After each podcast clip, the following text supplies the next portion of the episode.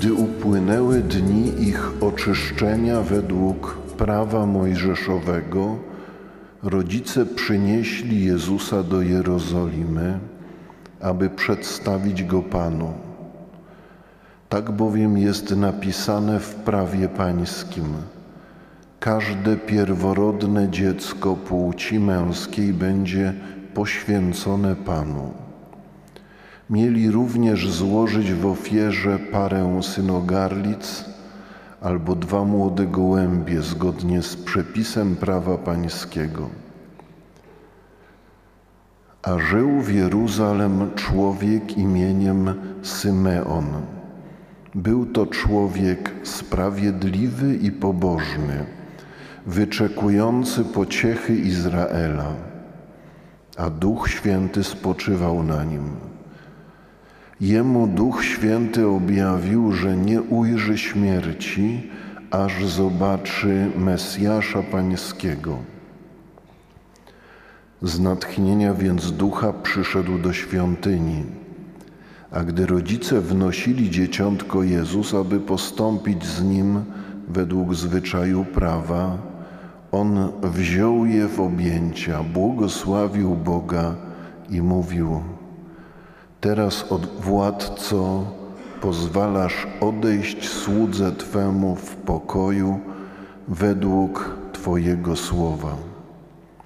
Bo moje oczy ujrzały Twoje zbawienie, które przygotowałeś wobec wszystkich narodów, światło na oświecenie pogan i chwałę ludu Twego Izraela. A jego ojciec i matka dziwili się temu, co o nim mówiono.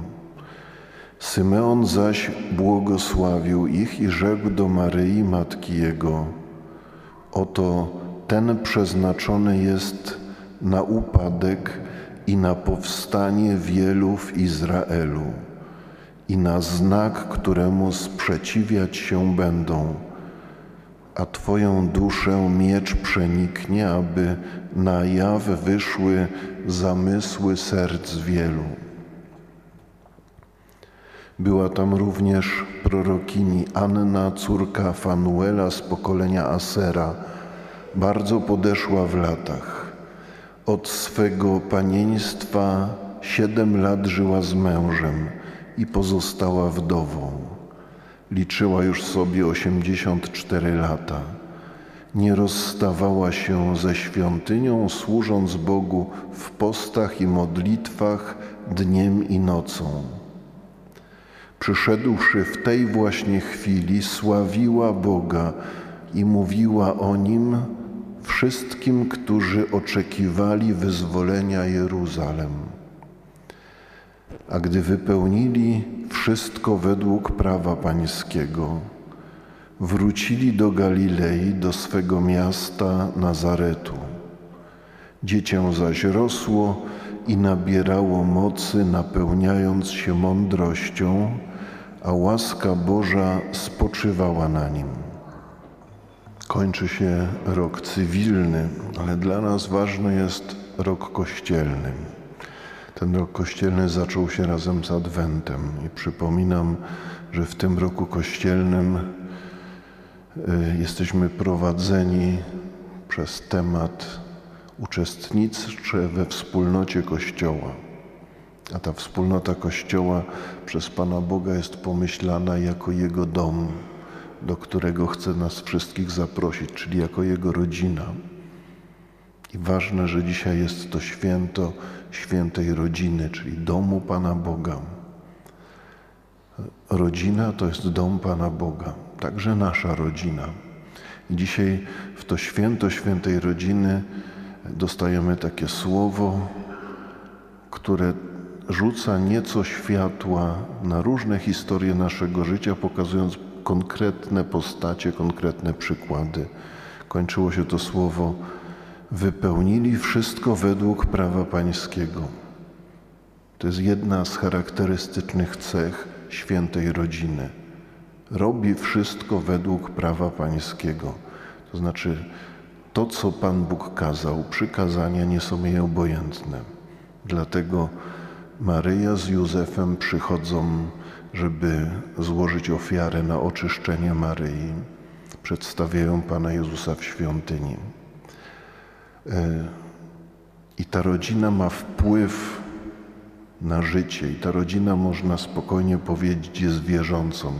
Pierwsze dwa czytania bardzo dużo mówią o wierze. E, nie chciałbym za bardzo przedłużać, e, bo czasami nam się wydaje, że wierzyć to, to znaczy być przekonanym, że jest Bóg.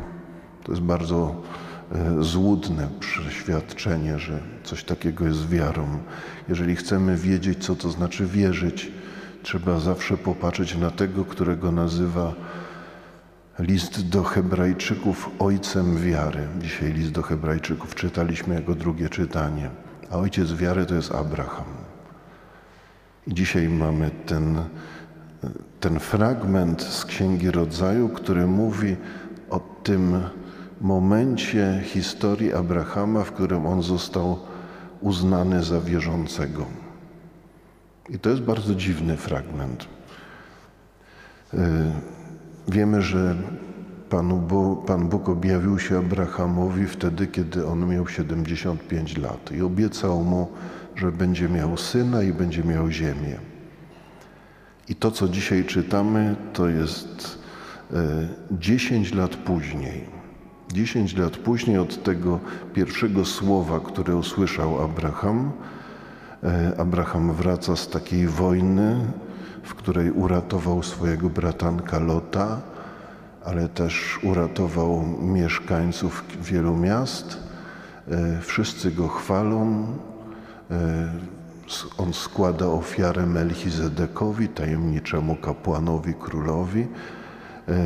Ten go błogosławi, ale Abraham wraca do swojego namiotu i nie czuje szczęścia, ma taki kryzys, moglibyśmy powiedzieć, jest e, i wtedy słyszy głos Pana Boga. Nie obawiaj się, Abramie, ja jestem Twoim obrońcą, nagroda Twoja będzie sowita. I to, co odpowiedział Abram, wtedy jeszcze Abram, Panu Bogu, to było tak szokujące, że tłumacz bał się nam przekazać tego dokładnie, bo słyszymy takie grzeczne słowo. Abram rzekł, o Panie mój Boże, na cóż mi ona, skoro zbliżam się do kresu mego życia, nie mając potomka, ponieważ nie dałeś mi to potomka, to mój niewolnik będzie po mnie dziedziczył. Czyli odpowiada, na cóż mi ona. Tam w oryginale jest określenie, które zupełnie dobrze można przetłumaczyć, a co ty możesz mi dać, skoro nie dałeś mi potomka, nie dałeś mi syna?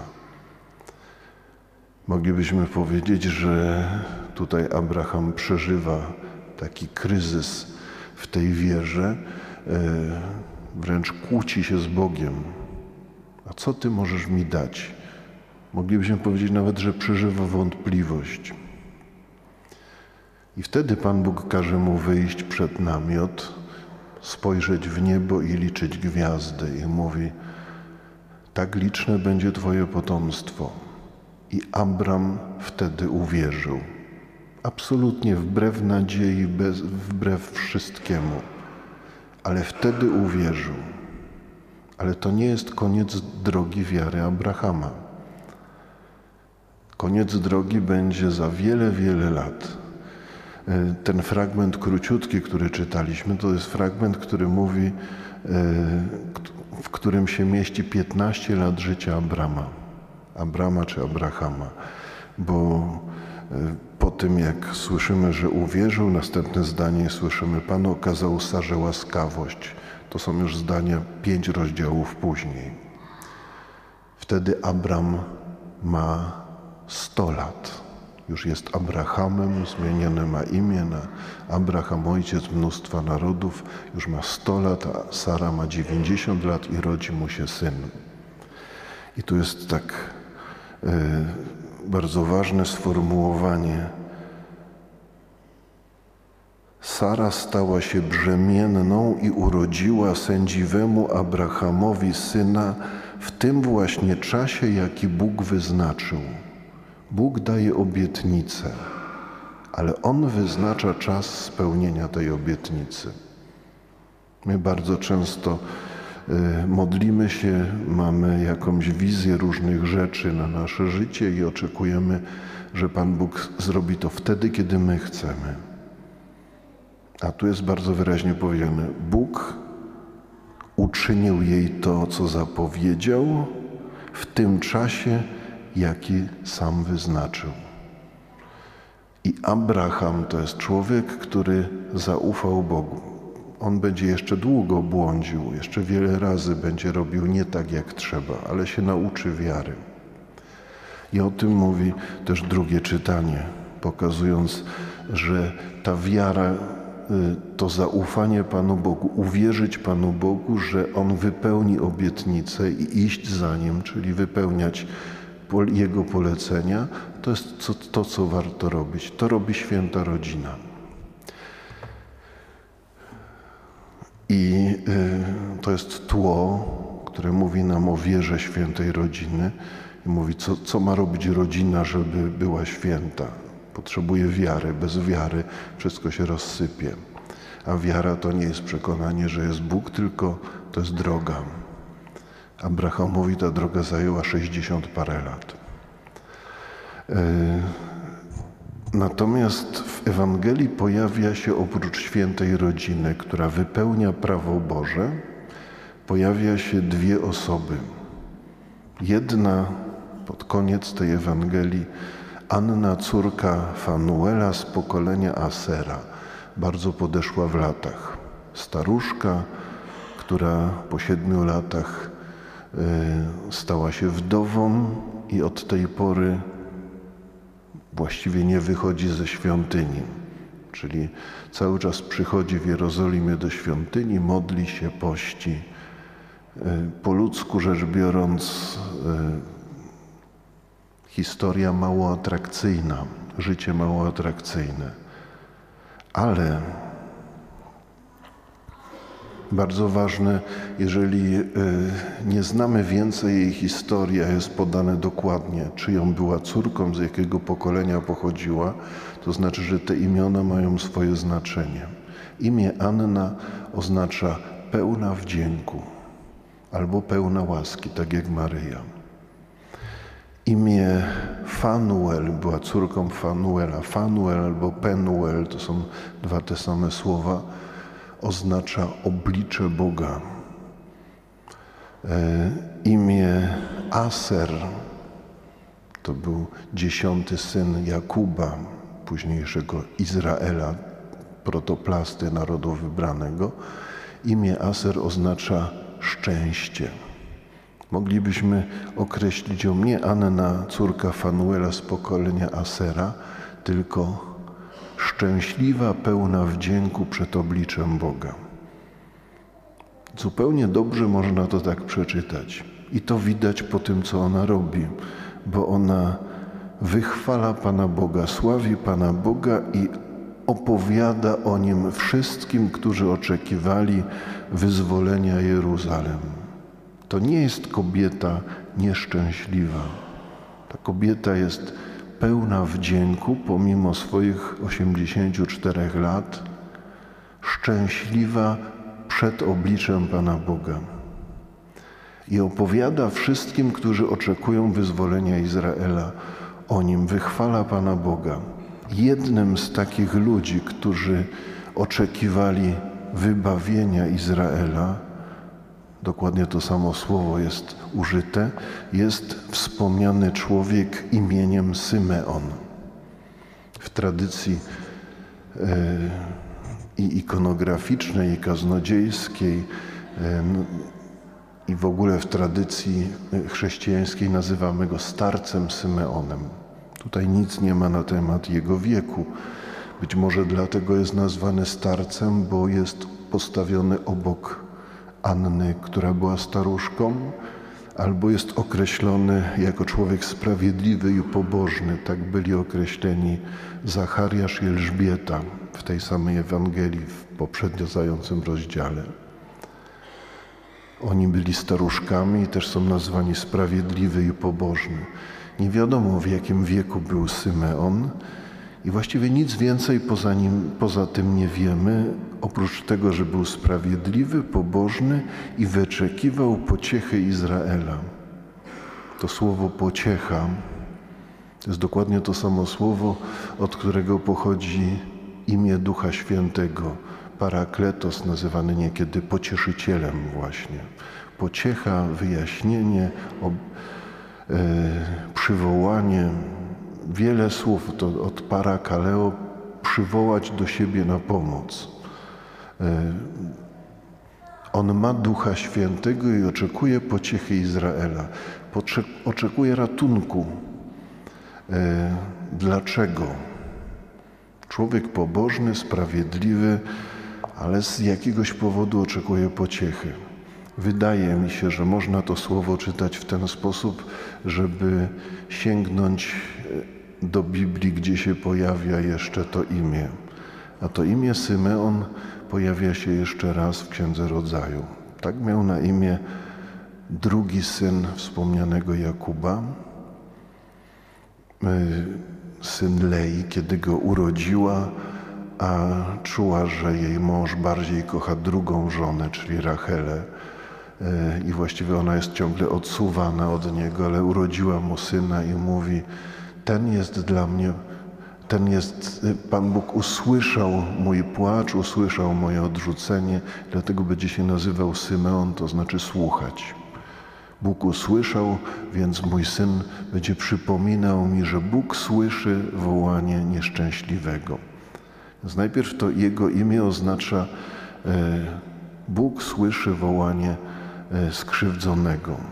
Ale Symeon też ma swoją pewną mroczną historię, moglibyśmy mroczną tajemnicę. Tu nie chodzi o tego historycznego Symeona z czasów Pana Jezusa, ale w tym imieniu jest ukryte jakaś taka e, coś niepokojącego, bo był taki moment w historii tego protoplasty, jego Symeona, e, że kiedy ich siostra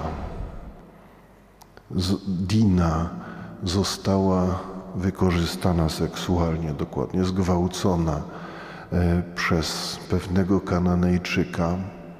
Nie chcę opowiadać całej historii szczegółowo, ale oni się zemścili w ten sposób, że wymordowali całe miasto, wszystkich mężczyzn, którzy byli związani z tym chłopakiem, który to zrobił. Powiedzieli naszej siostry, tak nie można traktować. On i Lewi, Symeon i Lewi wymordowali wszystkich mężczyzn, a kobiety i dzieci zabrali do niewoli. I kiedy dowiedział się o tym Jakub, to powiedział: Ja się nie przyłączę do tego spisku. Tak to ujął. Mówił: Ten gniew był niesprawiedliwy, to było złe. Yy, I to, to zło gdzieś ciągnie się za Sychemem. Potem, kiedy Jakub będzie błogosławił swoich synów, to powie do Sychema i Lewiego, że nie da im takiego błogosławieństwa jak innym braciom, że oni będą, owszem, dostaną ziemię w ziemi obiecanej, będą mieszkać wśród swojego ludu, ale będą rozproszeni właśnie ze względu na ten ich zły gniew, który to wszystko zniszczył. I wydaje się, że gdzieś za tym imieniem tego człowieka, który sam jest sprawiedliwy, sam jest pobożny, gdzieś ciągnie się za nim pewna historia. Nie chodzi oczywiście o, o popularne grzechy przodków, bo nie o to chodzi. Tylko czasami jest tak, że albo mamy własne grzechy, które się za nami ciągną, jakąś historię, z którą jest nam trudno się pogodzić, albo nosimy historię e, związaną z kimś, z kim jesteśmy blisko i bywa, że w rodzinie jest E, nie da się nic dobrze zrobić, bo ciągle jakaś ta historia za nami się ciągnie. I potrzeba spotkać, tak jak w tej Ewangelii. On oczekuje uwolnienia, oczekuje wyzwolenia Izraela, oczekuje e, tego pocieszenia Izraela, I wtedy spotyka Jezusa, rozpoznaje Jezusa, małe dziecko, zupełnie bezbronne, i wypowiada słowa, które Kościół będzie wypowiadał codziennie. Codziennie, kiedy się Kościół modli liturgią godzin, brewiarzem, to w czasie komplety wypowiadamy słowa Teraz, o Panie, pozwól odejść słudze Twemu w pokoju według słowa Twojego, bo moje oczy ujrzały Twoje zbawienie. I te słowa nam niewiele mówią. Jakby możemy sobie to lepiej przetłumaczyć, to co jest przetłumaczone, pozwalasz odejść Twemu słudze, to tam jest dosłownie powiedziane, uwalniasz Twojego niewolnika, bo moimi oczami zobaczyłem ratunek, zobaczyłem zbawienie. Ty uwalniasz niewolnika. Byłem zniewolony całą tą historią, ale kiedy zbliżyłem się do Ciebie, spotkałem Ciebie, już jestem wolny, mogę się spotkać ze śmiercią. On mówi, nie zobaczysz śmierci, słyszał wcześniej od Ducha Świętego, dopóki nie zobaczysz Mesjasza Pańskiego. I on zobaczył Mesjasza Pańskiego i teraz już się nie boi śmierci. Tego, co, co wszystkich nas straszy. To jest takie słowo pełne pocieszenia. Możemy się sami znaleźć, zobaczyć, e, popatrzeć, jaką mamy wiarę. Czy mamy wiarę taką, jaką Abraham, czy e, mamy jakąś historię, która się za nami ciągnie i bardzo potrzebujemy spotkać się z, ze świętą rodziną. Może sami jesteśmy tymi, którzy e, wnoszą taką moc, którą wnosi święta rodzina. Może ktoś z nas jest taki jak owa Anna, pełna wdzięku, radosna przed obliczem Pana Boga, która wychwala Boga i wszystkim, którzy oczekują wyzwolenia, oczekują ratunku, objawia chwałę Pana Boga. Dzisiaj e, dostajemy właśnie takie słowo, żebyśmy się mogli w nim przejrzeć. Ja widzę to słowo jako słowo pełne, pełne nadziei dla każdego, dla każdego. Kościół w tym ostatnim dniu roku cywilnego, a równocześnie w to święto świętej rodziny stawia nam rodzinę, która jest wypełnia prawo Boże, bardzo poważnie traktuje wiarę i dlatego zmienia świat i staje się też ratunkiem dla tych, którzy potrzebują ratunku i wyczekują tego ratunku. I zmienia życie, tak jak zmieniło, zmienia życie Abrahama, czy zmienia życie Anny.